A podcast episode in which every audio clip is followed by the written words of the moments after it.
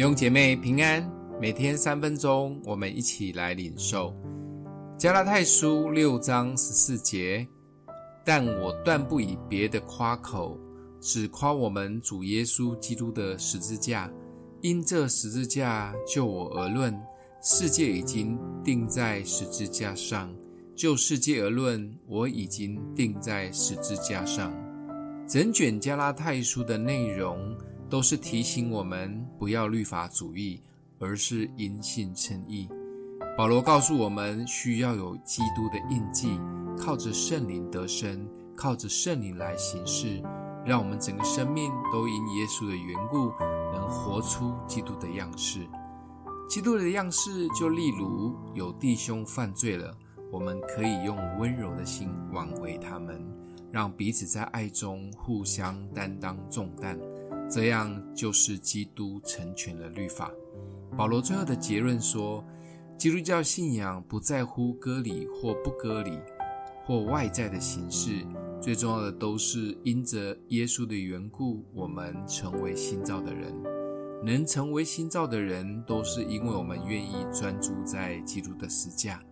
当我们愿意高举十架，我们个人就缩小。这是整个基督教信仰的核心。因着十架，二十世纪最有影响力的布道家格里汉牧师，他是十二位美国总统的心灵导师，也曾向两亿多人布道过。今天特别选的加拉太书六章十四节是他最喜爱的经文，在他的家里面到处都贴着这个经文，主要他常常的提醒自己，思想十字架的荣耀与大能。如何看待十字架，决定了我们的生命。无论是把世界钉在十字架，或把自己钉在十字架，都是再次的提醒自己：现在活着的不再是我，乃是耶稣基督在我里面活着。高举十字架，我们就超越老我，超越世界，会有一股能力与我们同在。